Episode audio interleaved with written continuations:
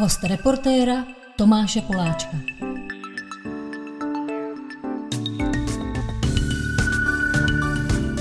Dobrý den, přátelé. Dalším hostem reportéra je František Štorm. Františku, dobrý den. Dobrý den. František Štorm je typograf, grafik, muzikant, muž mnoha přesahů. Čím bych teda tím pánem začal? Už vím, je to taky muž, který mě několikrát v životě inspiroval. Uh, on je třeba vynikající textař, můj oblíbený, a inspiroval mě svojí písní pro kapelu Masters Hammer, což je jeho kapela, která se jmenuje Panuška a je o malíři Panuškovi a v refrénu se zpívá, a to je teda vrchol českého textařství, v refrénu zazní otázka, jak by vypadaly katolické hřbitovy, kdyby římané místo křižování věšeli. Vlastně mě napadá, že to není z vaší hlavy, že takhle se jmenoval přímo obraz od toho no, to, panušky, že jo? Je to citace. Ale využít to takhle a zaspívat to do refrénu, toho metalového, to je fakt takový šklep, jakoby, myslím, že to nemá obdoby, vlastně zvlášť metalový muzice, udělat refrén tohoto typu. A v čem byla inspirace pro mě? Eh, já jsem před pár lety hledal místo, kde bychom si s rodinou postavili chalupu a nějak nevím proč mě to zavedlo do toho Panuškova kraje. Mm-hmm. Takže my stavíme kousek od světlí teďka a příští rok to bude přesně 100 let od chvíle, kdy tady potkal malíř Panuška na nedaleký Masaryčce, potkal Jaroslava Haška a odtáhl ho na vlak, dojeli do světlí tam se Hašek nadechl a řekl, že tady to, je, tady to voní kořalkou a tady už zůstanu v tomhle kraji. Takže to bude příští rok na jaře 100 let, co panuška takhle odvedl, uh, odvedl na Sázavsko uh, Jaroslava Haška. Jaký máte oblíbený textaře? Český. České textaře. To je Zajímavá otázka. Pavla Zajíčka. Pavla Zajíčka, DG307. Tak máme se triumf, triumfovat. Já budu říkat jednoho a vy jednoho. Jo. Tak eh, já mám hrozně rád Samira Hausera, což je váš eh, nedávný kolega z projektu Mortal Cabinet jo. a jinak ho známe mhm. z kapely Vanessa, tak to je podle mě vynikající textář. Já mám radši Řezníka. Řezník je taky vynikající textař. A to je třetí třetina toho projektu Mortal Cabinet. Eh, tak já řeknu, mám hrozně rád Míru Vanka z kapely Už jsme doma. Samozřejmě nevím, jestli už se nedostávám na pole, který vás nezajímá, ale Míra Vanek z kapely Už jsme doma je pro mě teda vynikající text. Může být, proč ne? Klidně. Ty nějaký další jméno chcete? Jestli máte. Jo, teď chvíli přemýšlet. Uh, uh-huh.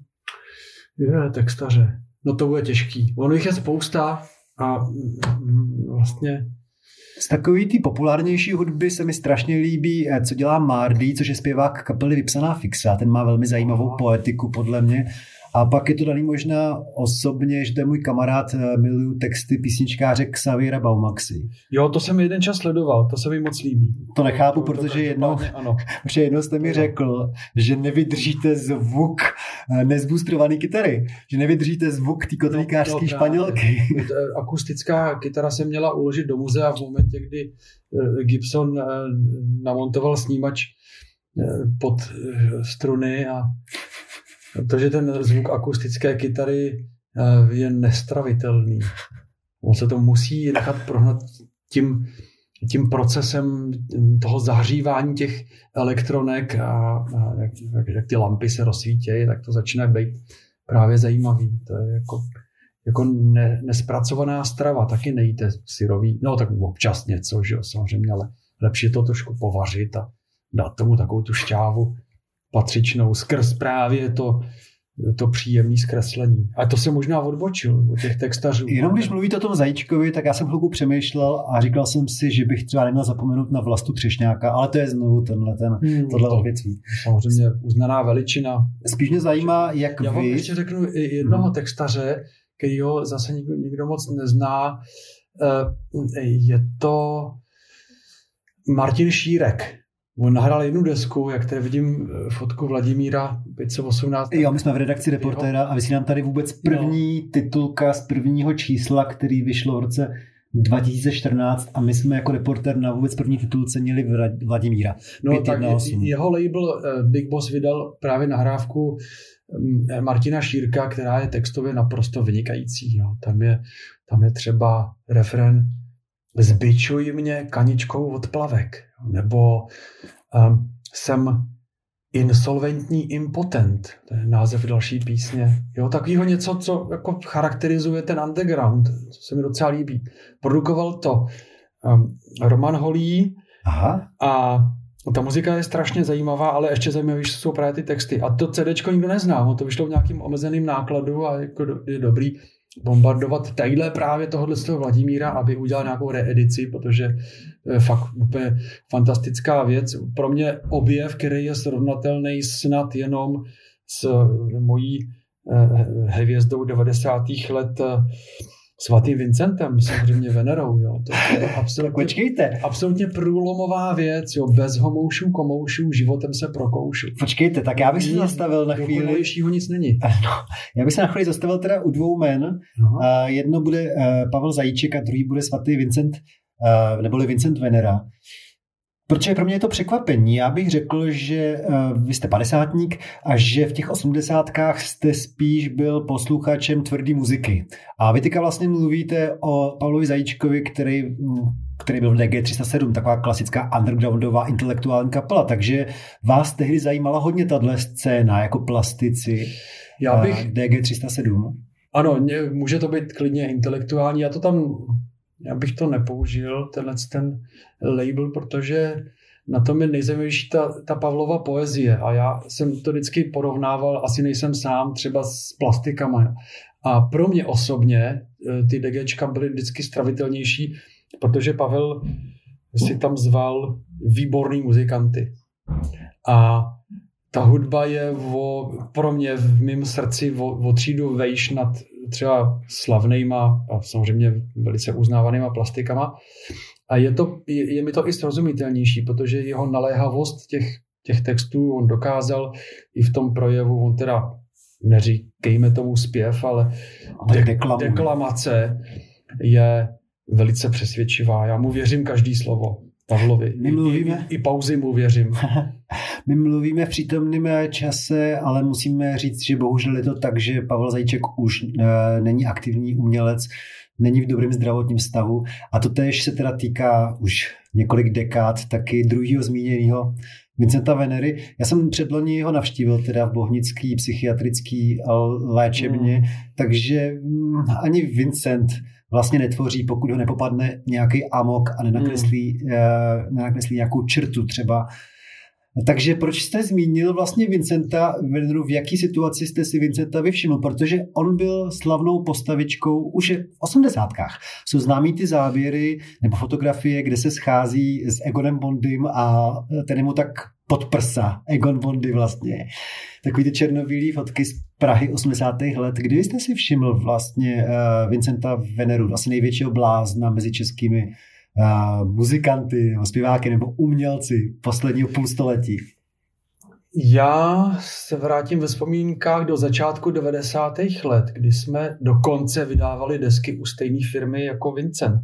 To byl monitor To byl. Kočandrole. No jasně. Mm-hmm. To je neuvěřitelné, No, to si mladší, jsme se to tam- si mladší posluchač neumí představit, že vlastně uh, vydavatelství zaměřené na mainstream Jo, jo. vydávalo Masters Hammer a svatýho Vincenta. A do dneška jsou na to hrdí, protože já teda jako se ne, eh, pokud vím, tak eh, ten eh, Vláďa Kočandele, tak ten je na to pišnej, že vydával takovýhle věci, jako třeba i Debustrol a, a ty, jak ty, ty pankáče tehda, jo, mm-hmm. to Mhm. prostě celá, celá generace pan, punkových kapel začínala právě u, u monitoru, že jo. Tak jako, Ale možná i Orlík, Svatý. ani bych se nedivil, kdyby No Orlík. tak to tam jistě byl. taky, že jo, to, on, ono, to už pak šlo všechno, že jo, s tím. Ale eh, ten Vincent byl unikátní v tom, že on, on ty LPčka polejval barvou a, a signovali a dělal z toho opravdu takový objekt. No, on byl pionýrem Jo. toho, co se vlastně dělá dneska, těch limitovaných sérií. Mhm. On eh, vydal podle mě třeba Mhm. 333 kusů té desky, tehdy to byl vinyl, a bylo to velmi drahý na tu dobu, že to stálo, já nevím, třeba tisíc korun. O to ještě málo, to, to měl přitlačit. Tehda, to, to je takováhle úžasná věc. Jo, to, to byly časy, nepak. No, tak jsi mě překvapil. Eh, Vlastně jste si vůbec nespomněl na nikoho z té tvrdé metalové scény, ale na vás je vlastně eh, poznat, že vy jste sice byl aktivní black metalový umělec, ale právě jste měl tolik přesahů, že vlastně to pro vás nebylo, že byste tím někdy žil asi v životě s tímhle tím žánrem, že jste si z toho dělal i dost srandu. Oni si ze mě dělají srandu eh, kámoši, takzvaně teda z té metalové scény, když jsem na sebe prozadil, že ve svých 40 letech jsem objevil Iron Maiden.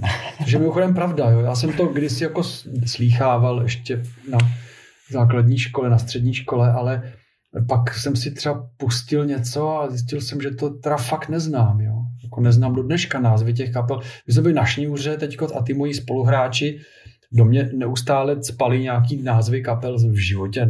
Bych to ani to CDčko tam nestrčil, že jo. Bych si to poslech, nebo do půlky první písně a pak to vždycky vyndám, jo, tak jako co mi i dávali nějaký kapely a tak. To je velmi schizofrenní situace, ale vlastně není, není, být považovan, ale že jste považovaný z vnějšku za kultovní postavu, která vede kultovní kapelu, protože kdo to neví, tak by si to měl zjistit, že Masters Hammer opravdu jo. je kapela, která má jako celoplanetární dosah a má fanoušky od Chile po Nový Zéland. Jo? Ono to tak zvenčí vypadá, ale spousta kapel, které jsou ještě kultovnější.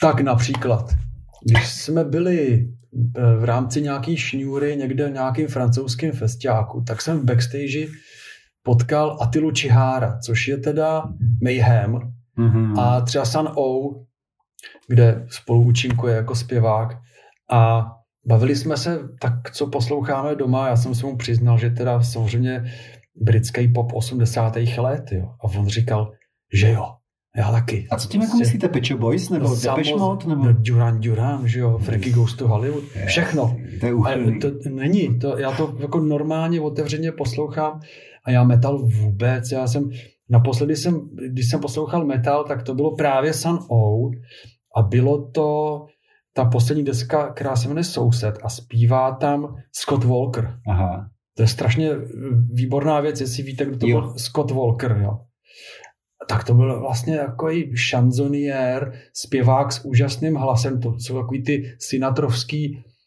o, úplně nadhvězdný kompozice s, s tím smyčcovým orchestrem a ten nádherný zpěv.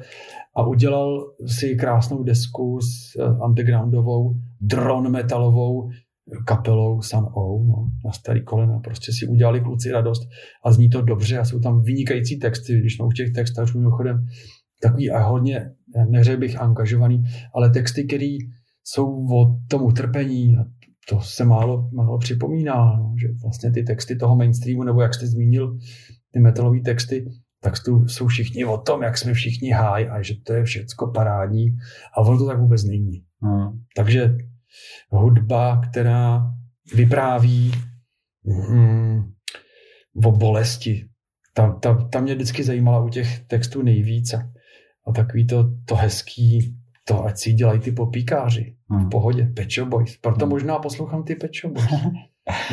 No, ale to, jak jste zmínil to setkání v backstage někde na francouzském festivalu, tak tam vlastně došlo podle mě k střetnutí dvou světů, protože ty hmm. skandinávští uh, metalisti před 30 lety byli fakt jako románový paka. A on jako... je Maďar, Attila.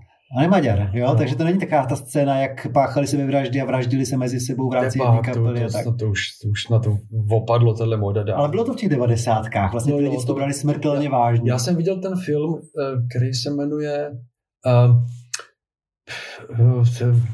no pardon, no, natáčel to ten bubeník od Bátory Akerlund se jmenuje Jonas. Mm. To je ten, co dělá producenta videoklipům nějakým hollywoodským hvězdám, takovým tím jako super prostě popíkářským. No a on natočil tenhle ten film právě o té situaci, jak se tam vraždili navzájem ty, ty kluci z těch kapel a, a vyznívá to pro mě naprosto jednoznačně. Oni to nebyli umělci, oni to byli psychopati. A tady je potřeba ty světy opravdu odlišit. To jsou kluci, který patří do ústavu. Jo? Hmm. To opravdu jako zavřít, jo? Hmm. aby nemohli páchat tohleto zlo. Jo, čili i zločinci a psychopati.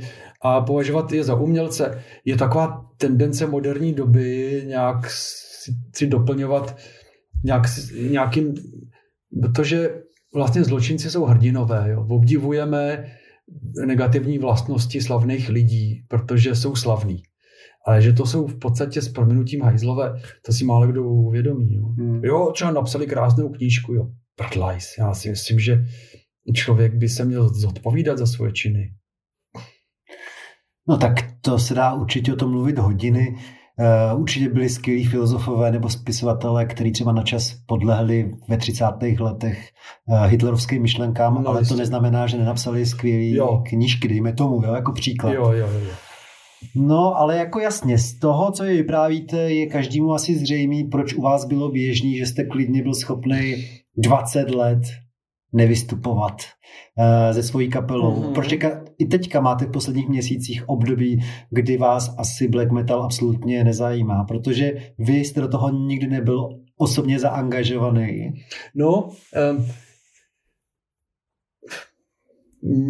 já vždycky toužím po tom odstupu, když jsme zavření v těch dopravních prostředcích s těma kuframa, s těma kytarama a jsme té práci takzvaně, tak je to takový, takový drill, který je sice fajn, jo, to sbíráte tu energii toho publika, jako člověk se chvíli cítí dobře, to ne, že ne, to jsem najednou ta hvězda, super, parádní, jo.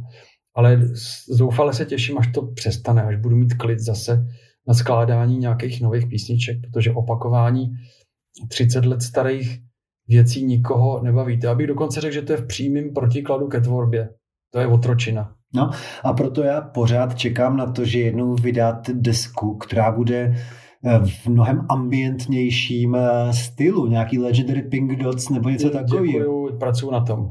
Jo, dočkáme se Jo, toho. Docela vážně, no. A sám, anebo máte na to Jo, lidi? sám, sám, samozřejmě. Legendary Pink Dots, další, další moje oblíbená věc, i textově. No, na těch jsem byl několikrát. Hmm. No, další věc, kterou jste mě uh, inspiroval, o vás se ví, že už Bůh ví jak dlouho, já nevím, 15 let uh, jezdíváte přesně touhle dobou na pár měsíců do státu Goa v Indii a když jsem poprvé v životě měl nějaký prachy, tak jsem tam prostě pod vlivem vašeho vyprávění uh, odjel taky a jezdil bych tam pořád. Potřebuji Mhm. ty prachy, jezdil bych tam pořád. Jsme se tam minuli. My jsme se tam těsně minuli a vy, vy uh, máte své sídlo o takových 30-40 uh, kilometrů výš, než jsem se usídlil já.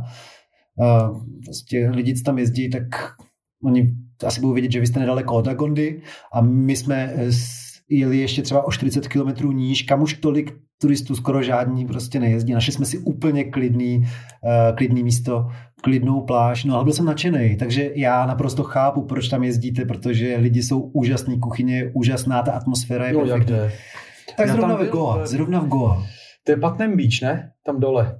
Mm, No, ta úplně nejnižší, Ještě- já bych to... Ještě, ještě níž. ještě níž, je to úplně na hranici uh, S Karnatakou. S Karnatakou, My přesně jsme si tak. půjčili skútr a schválně jsme se tam jeli podívat. A jsme Polem Beach, Polem, nerad bych, pardon, nerad ne, bych jako tam Tak poslal jo. desítky lidí, takže to naše se jmenuje Polem Beach, Je je, tam- to třeba tři kilometry nad hranicí s Karnatakou. Ona není úplně, eh, jak bych to řekl, přátelská. Jo. Tam je jeden podnik a jsou tam prostě hromady odpadků a je to tam úplně příšerný v podstatě. Jo. Tak, aby tam nikdo nejezdil. Nesmíme to jako přesně úplně tak, jako přesně profláknout. tak, vsteklí psy Spůlovat, musíme to prospůlovat. a mastný oka na mořských vlnách. A hlavně, jak se objeví běloch, tak ho okradou.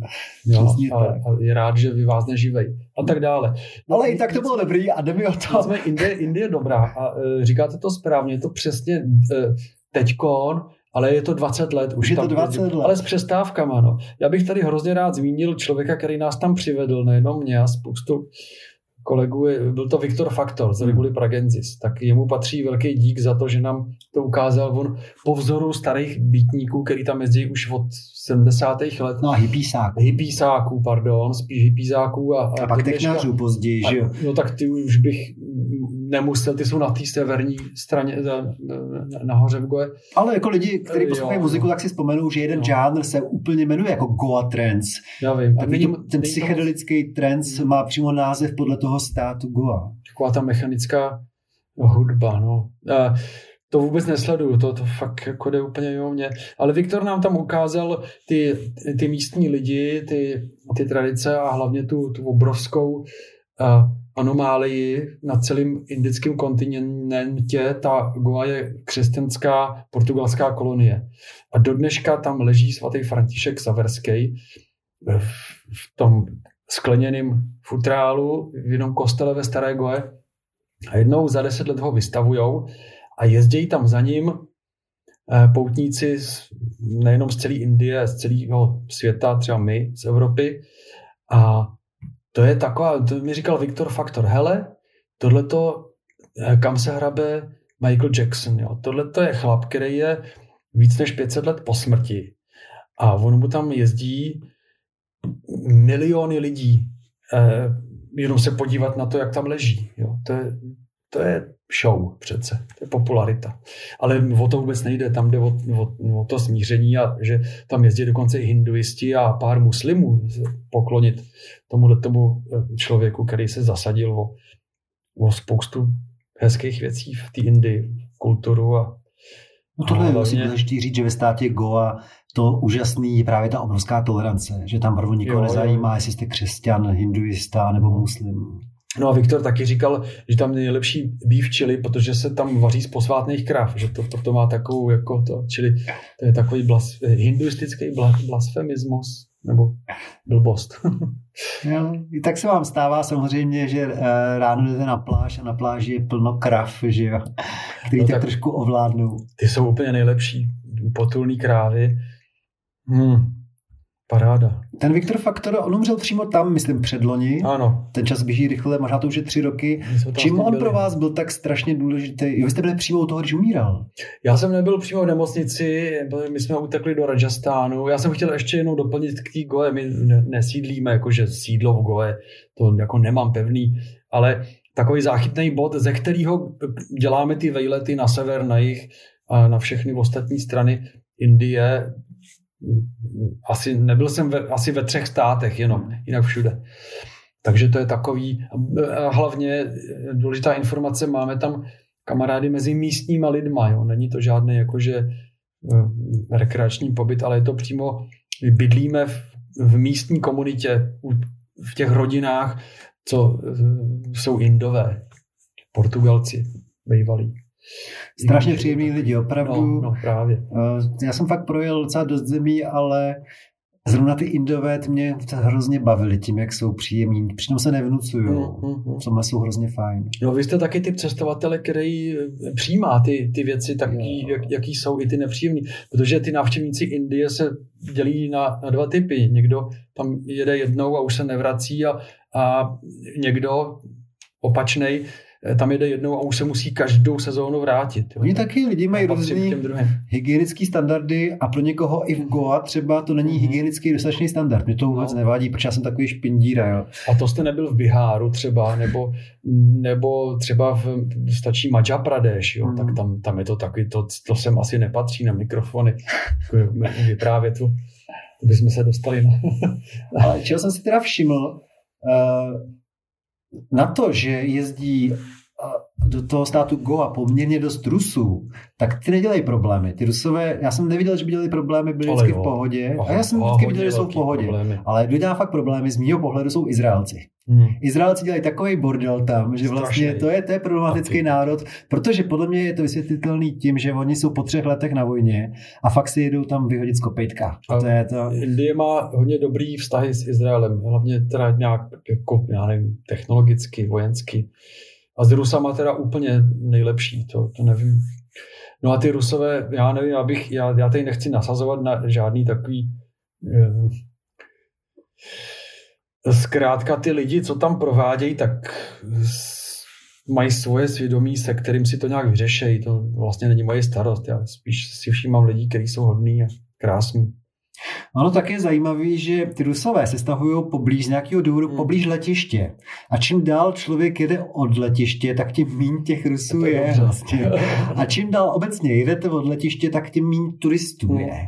My jsme se setkali s jedním Rusem, právě ještě s Viktorem Faktorem, kdy jsme navštívili nějakou odlehlou pláž, jeli jsme po moři lodí On tam byl, eh, měl teda, já nevím, jestli se to smí tady říkat, Určitě měl u, u jointa ubalenýho, připravenýho, tak my, my taky samozřejmě v hojné množství, tak jsme jako se bavili a Viktor opět faktor, jeho zmiňuju, říkal tomu Rusovi, hele, my jsme takový národ, víš, vy jste přijeli tehdy v tom 68. Jo, to je takový jako blbý a on, tenhle ten Rus, on měl tolik empatie, že si před náma kleknul a poprosil nás o odpuštění. Jo. A nebo už měl nějakého jointa předtím, když byl zkouřený. Já myslím, že tohle to nebyla otázka zkouřenosti, bude chovat se uh, s pokorou a s, s nějakým uh, pochopením situace toho uh, člověka, co sedí naproti, to není otázka nějaký zholenosti. On to a určitě vyznělo to tak, že, že, to, že jsme tomu uvěřili a strašně jsme si dobře pak pokecali, jo, no. protože jsou Rusové, já jsem tam potkal Rusy, kteří byli naprosto skvělí, ale opravdu úžasný, no. některý, no. no. Jak říkám, kdo se jim chce vyhnout, protože k ním necítí důvěru, tak ať jede eh, dál než 70 km od letiště a tam už, tam už nebudu. Jo, jo. Když jsem si vzpomněl vlastně, že tam eh, vy jste úplně rozdílní dva světy, ale že vlastně nedaleko od místa, kde vy pravidelně uh, trávíte svý zimy, tak je třeba i Jarda Hudka vlastně. Já nevím, se někdy potkali, ale jo, jo. on si našel tohle místo nedaleko. Já nedaleko jsem mu loni dělal obal na desku, kterou částečně Eh, věnoval tematicky Indii. Je toho slona takový. No jasně, on si Jarda sedne eh, na pláž s kytarou a mm, tušku s papírem a píše si tam písničky. To je něco, co třeba, třeba nejsem schopný. No. Není to teda můj žánr, ale my, my jsme tak dlouholetí kamarádi s Jardou, že my si strašně rozumíme, jako i v jiných věcech, než, než je hudba. I jako v tom přístupu k tvorbě. On, ono ho najednou něco osloví a řekne, no tak to je bezvadný, hele, podívej se, jak ten kámen na té pláži si povídá s tím druhým kamenem, jo, a do toho ty, ty potulní psy a ty, ty krávy a teď to slunce, jak, jak to všecko zahřejvá a on, jak je ten moravák, tak o tom napíše takovou písničku jako hřejivou od toho srdíčka, jo, a to, to takový jako, to, tak jsem udělal toho slona jako, jako lináč je to pravda trochu kýč, ale my jsme to tak chtěli a mm, souzněli jsme si nějak, nějak tam. No. To je to takový jeden z příjemných kumpánů, jakože tam do té goji jezdí i, i kumpáni méně příjemní někteří. No. Takže Jarda ještě v pohodě docela. No. no. No, jak jste řekl kýč, tak eh, vy jste typ, který se neurazí. Takže to můžu říct. Já jsem no, velkým tak. obdivovatelem va- vašeho výtvarného díla a já jsem si dokonce od vás koupil jeden váš obraz. Jo. Ale mám to přesně daný tak, že mě se od vás nelíbí ty já bych si nekoupil toho slona třeba, který má Jarda Hudka a nekoupil, bych, a nekoupil bych si ani ty vaše klasické jakoby démony. Mm-hmm. Protože pro mě to taky za hranicí nějakého kýče, já bych se nekoupil. A já jsem si koupil něco, co mám jako na čestém místě v obyváku a je to něco, co právě vůbec není demonický. Ano. Je to právě z Goa výjev, kdy chodí nějaký intky po nějakých jakoby provazech nebo lanech natažených mezi těma kokosovými mhm. palmama a je to velmi klidný obraz. Je ano. to fakt jako indická krajinka. To se mi hrozně líbí, že vlastně uh, máte taky dvě, dvě větve toho svého díla. No, tam bohatě stačí si jenom užívat provozu nás prašné cestě, co se tam děje na tom venkově. Já tomu říkám taková takový zázraky všedního dne, jo, nebo no, taková ta, no, no, to je všechno. Stačí fakt koukat. No. Stačí málo, jo, to stačí jenom se zastavit a sledovat to. Jak jsi zmínil toho slona, tak já třeba nikdy nezapomenu, jak jsme se, samozřejmě to dělá spousta lidí, protože je to velmi blízká třeba 400 kilometrů atrakce, že jsme se vypravili z Goa do mm, starověkého města Hampy, plného klášteru. No, a přijeli jsme nějak večer, dali jsme si mm. pár piv někde na terase a já jsem ráno vstal, že si půjdu zaběhat. A teďka jsem viděl, bylo třeba si ráno, a já jsem viděl, jak uh, vedou toho namalovaného slona velkého, jak ho vedou tím nádherným starověkým klášterem k řece, kde ho myjou a tak. Jsem si říkal, to je tak strašně kouzelný, žádný turisti, protože je sedm ráno. A takhle ten slon si vykračuje tím klášterem, který je obsypaný opicema a jde majestátně do té řeky, kde se koupí, kadí do té řeky, kolem toho se koupe pár těch hinduistů a tak jsem říkal, toto to už nikdy prostě, to, to je neopakovatelná chvíle za toho, ještě je krásný počasí, sedm ráno. To se mi strašně líbilo. No, to je naše stará kamarádka Lakšmí. My vždycky nosíme trs banánu. Lakšmí, ne? No, ale musíte dávat bacha při vstupu do svatyně, je potřeba si ten trs banánů skovat pod triko, protože všude opice. číhají opice mm-hmm. a oni jsou schopní vám nejenom vzít trs banánů, ale třeba, já nevím, foťák, pás, všecko, co máte u sebe. Je to, bacha na ně, oni jsou zlí, oni utvoří smečku, cení zuby a, a dokážou využít situace, čili držet se pohromadě a ty banány skovat. A potom Lakšmí je potřeba ty banány oloupat, protože ona je mlsná. Ona jako posvátný slon přece nebude žrát šlupky, že jo? to se nesluší. Jinak samozřejmě je to strašlivý týrání zvířat eh, z našeho evropského pohledu, protože ona pak, když se vykoupe, tak už celý den eh, stojí v atriu toho mm. kláštera a kdokoliv jí podá do chobotu bankovku, tak tomu ona tím chobotem požehná. Ona to dělá, Takže, myslím, ráda. No já, já nevím, bych, stát já bych... 12 hodin a žehnat lidem, ale pohladí každému pohladí hlavu a požehná mu tím vlastně. Oni vodějí na ty procházky nejenom k té řece. Já jsem viděl, že, že fakt se dostane i ven, že to není jenom takový ten palácový pejsek. No. A ona má, nevím jestli v této svatyni, ale já jsem viděl v, v jižním Tamilnádu, třeba v Maduraji, v zvláštní kuchyni pro slony, kde se brahmíni připravují úplně speciální pokrmy, obřadní pokrmy pro ty posvátní zvířata. To mě tom velice zaujalo na této zbožnosti, že i v tom, i v tom eh, kybernetickém věku eh, je, je možný tohle jo. Nebo, nebo že vláda platí eh, voliéry mrchožroutům. To jste slyšel? To, to je v Bombaji, tam je velká komunita pársů. To je taková nejvý, jedna z nejvyšších vlastně no, sekt, jestli to říkám kast. správně. Kast. Kast, no.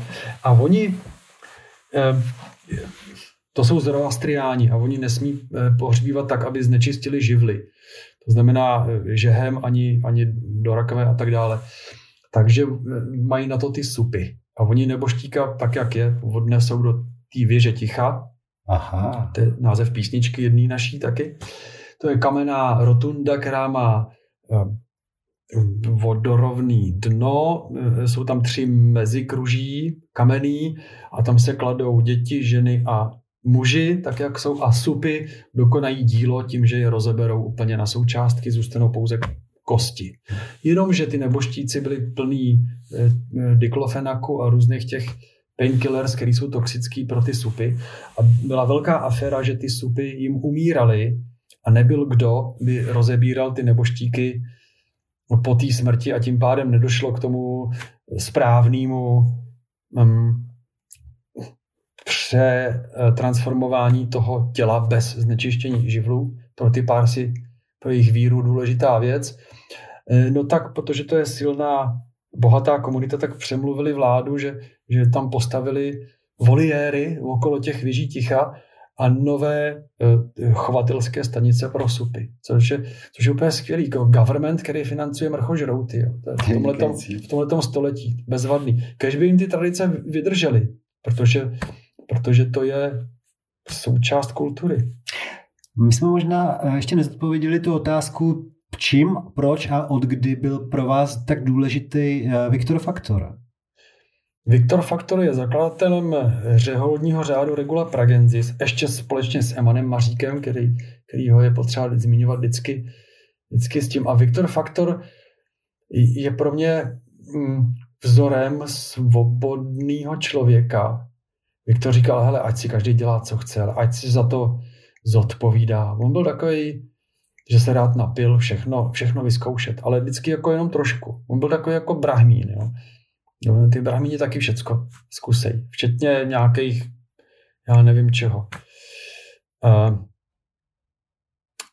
a způsob, jakým on žil, byl obdivuhodný. Jo, to už jenom eh, ta, ta Indie, jakmile tam začal fungovat internet, tak on se zbalil a, a zůstal tam na půl roku, protože on se živil překládáním knížek a psaním těch kuchařek, ale, ale psal i dobré věci, třeba vlastní deníky z té Indie, který někde ještě ležejí, ještě částečně byly publikovaný v lázinském hostu a v, v různých časopisech a tak, ale jako soubor, jako nějaká jako slušný výtah z nich ještě, ještě nebyl nikdy.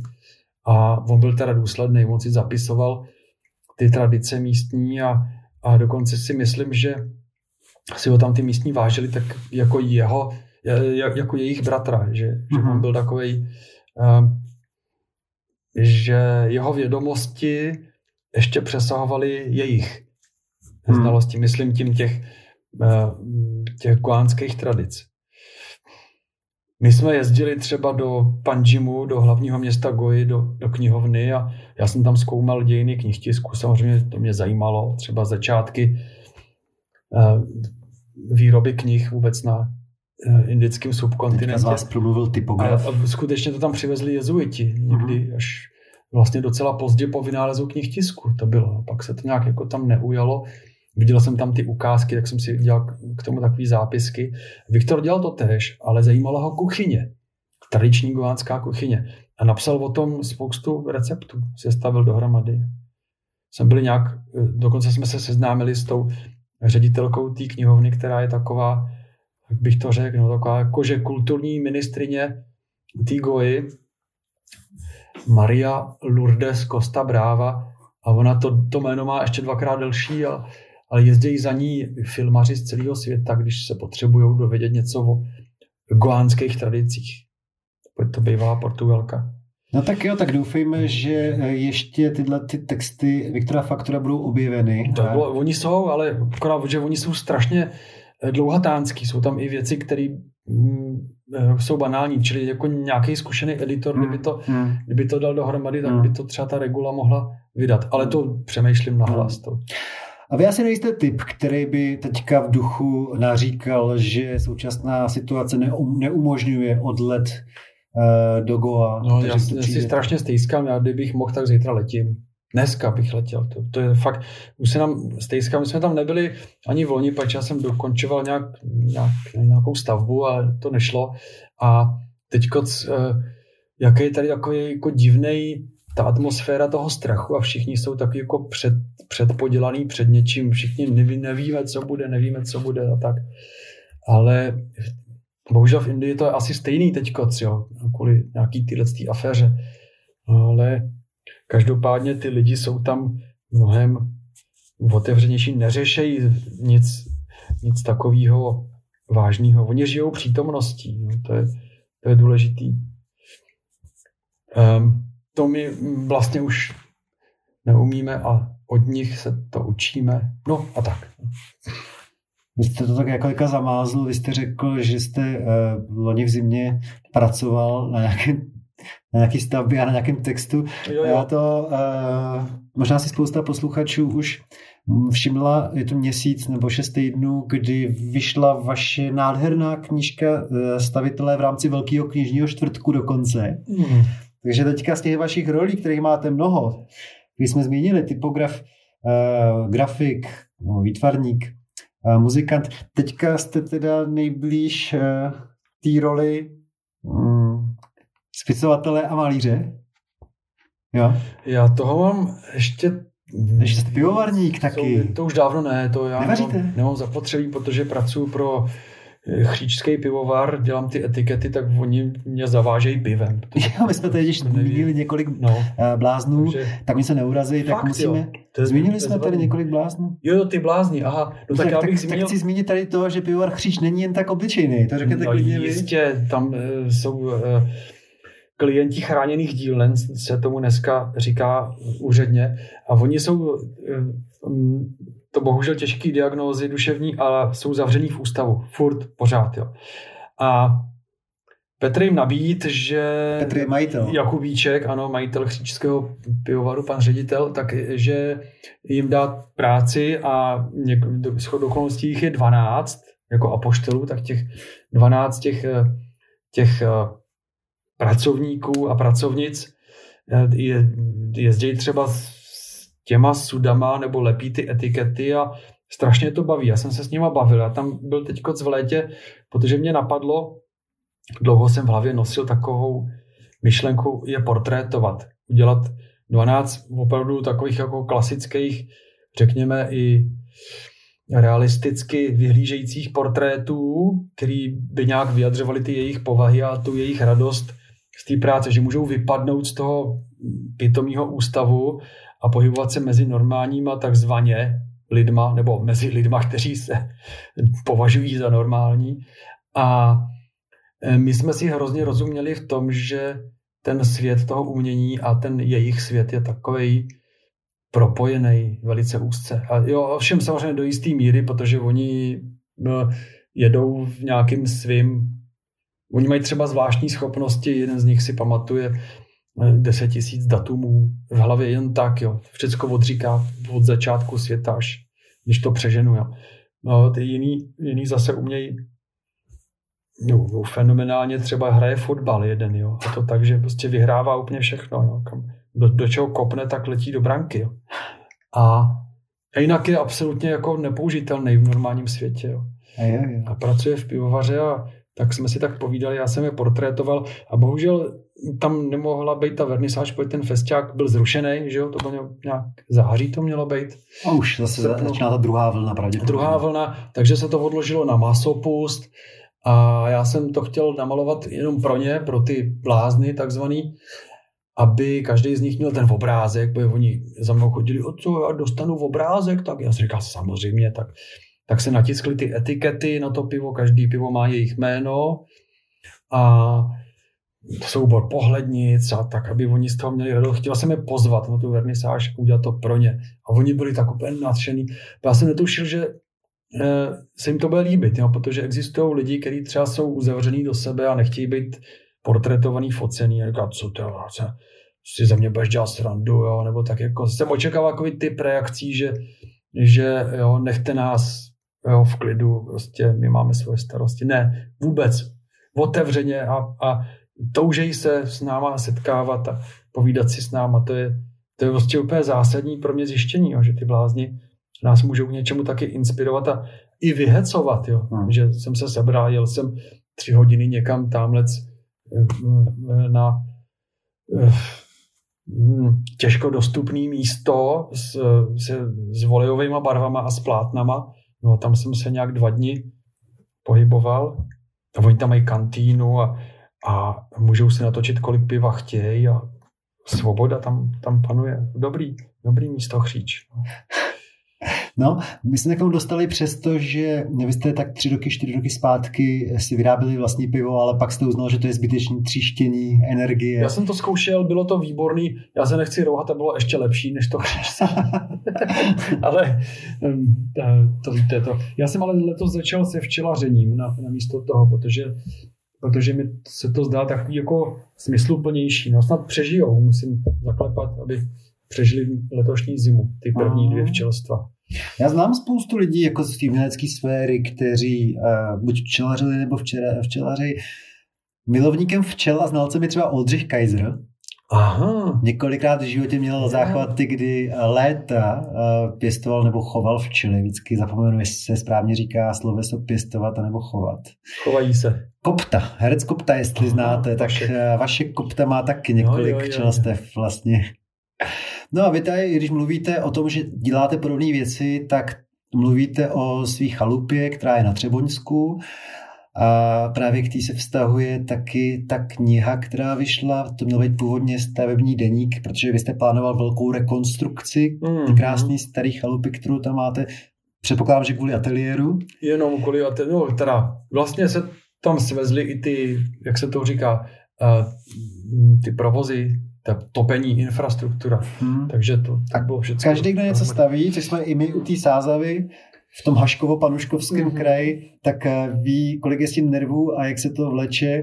A člověk se může postavit dvěma způsoby k tomu, buď nadávat a být naštvaný, mm-hmm. anebo to využít nějak kreativně, což jste udělal vy. Takže nakonec ze stavebního deníku vznikla nádherná kniha, kde kombinujete mhm. text a uh, obrazy a já k tomu teda jenom musím říct, jako člověk, který se živí psaním textu, že já čekám na to, až napíšete nějaký román, protože vy máte uh, obrovský talent jako napsaní.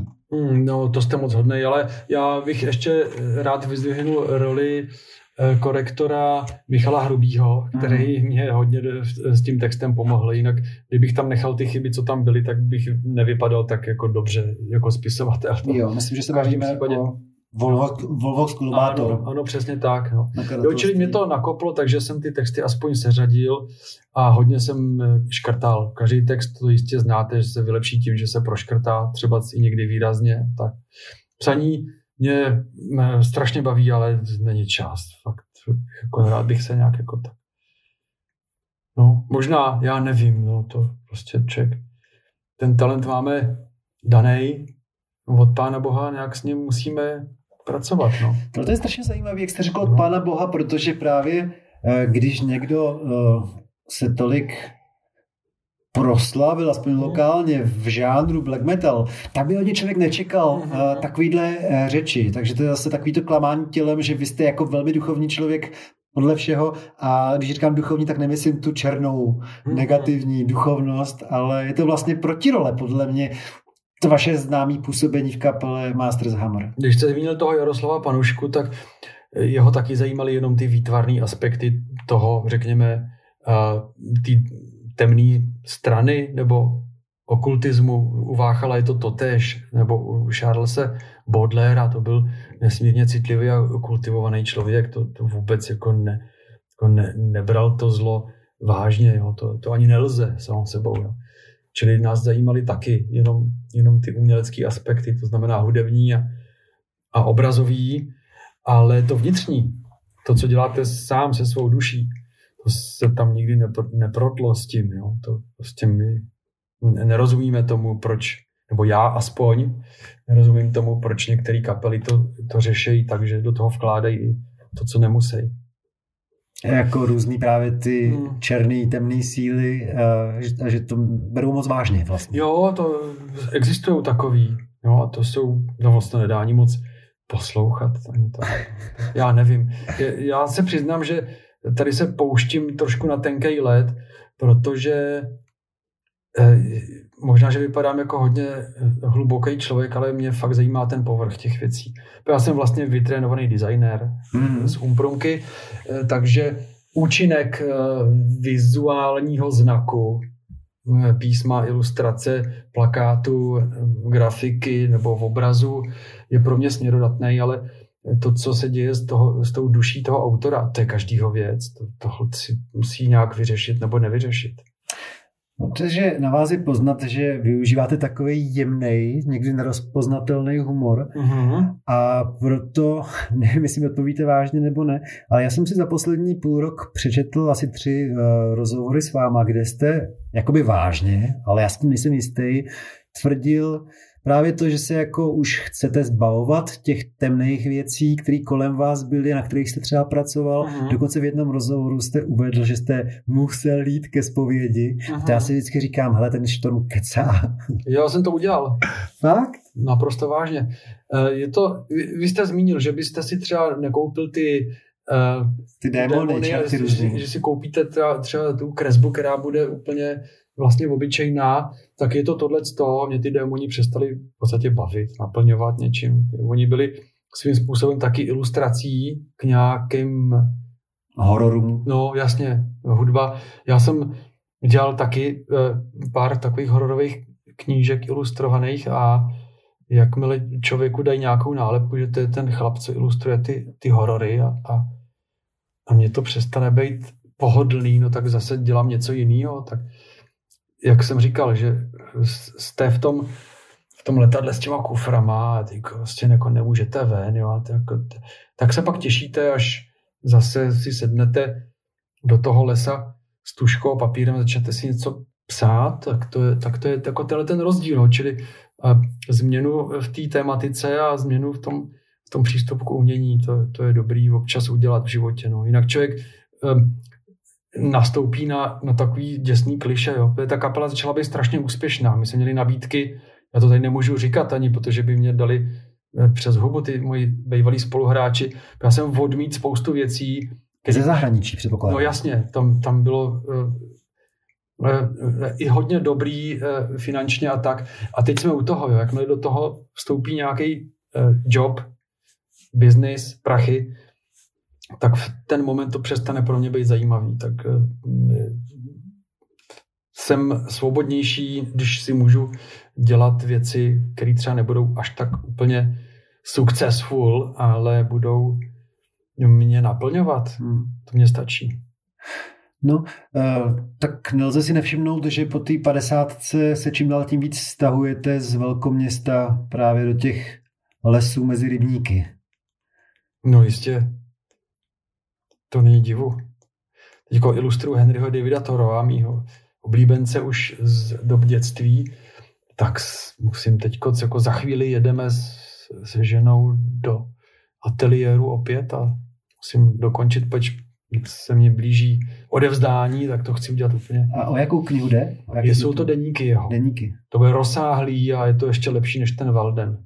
Jo? Jo, no, opravdu. Tak je dobře, je skvěle přeložený. Vy jste mě právě naznačil, že manželka na vás no. čeká, takže poslední dvě otázky. Za první mě napadlo, když jste zmínil při pohledu na naší první titulku Vladimíra 518 z PSH a z labelu Big Boss, že někde jsem slyšel, že i on vám, vás jako popostrčil nějakým směrem. No, on je úplně úžasný, to je náš fanoušek od, od malička. On je metalák, to se ví. No, jasně.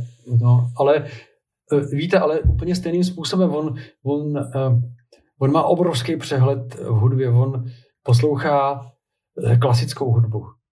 A Pražský výběr zná, že jo? Prostě... No tak to, dobře, všecko zná. A, a on mi udělal výstavu jako kurátor a vyzdvihnul tam některé věci takový fanouškovský, až bych řekl na hranici fanatismu. A otevřel mě nový pohled jako na tu moji tvorbu, jo. takže já jsem si to zase jako trošku nějak uspořádal um, vnitřně. Takže jsem za to rád. Jak to, jak to, to byste mohl říct konkrétně, no. jak, protože z toho jsem nepochopil, co vám jakoby naznačil, jaký dveře vám otevřel? Eh, kurátor má za úkol tomu umělci vybrat věci, které by byly zajímavé pro publikum. No a já jsem třeba s některýma věcma nesouhlasil, ale protože jsem mu věřil globálně, Vladimírovi, tak jsem mu řekl, ale víš co, a taky jsem s tím měl upřímně řečeno méně práce, než kdybych to měl všecko uspořádávat sám. A nakonec on vybral hodně, hodně tam vypíchnul ty věci temný z té minulosti až tak, že, že jsem řekl, hele, já už tohle to na té příští výstavě mít nemusím. A je dobře, že on to takhle jako akcentoval jo? a jako vyhrotil. A já si myslím, že eh, příště vyniknou zase ty věci, které budou na, naplněný opačným nábojem. No. Vejstava, to je tak strašně pražský. No, to říká málo na slovo vejstava. měl jednu vejstavu, která se teďko chystá. A nevím, jestli, kdy, jestli já to, to má smysl, jestli já, můžu tady Já vám řeknu přesně, mluvit. my to vydáme v pátek, to bude tak zhruba 11. 12. No, prosince. Tak já bych hrozně rád eh, zdůraznil, že 16. prosince bude otevřená pro veřejnost výstava Vanitas v Doxu. Bude tam asi, Holešovicích. A Holešovicích asi 50 nebo 60 umělců pod vedením kurátora Oty Urbana mm-hmm.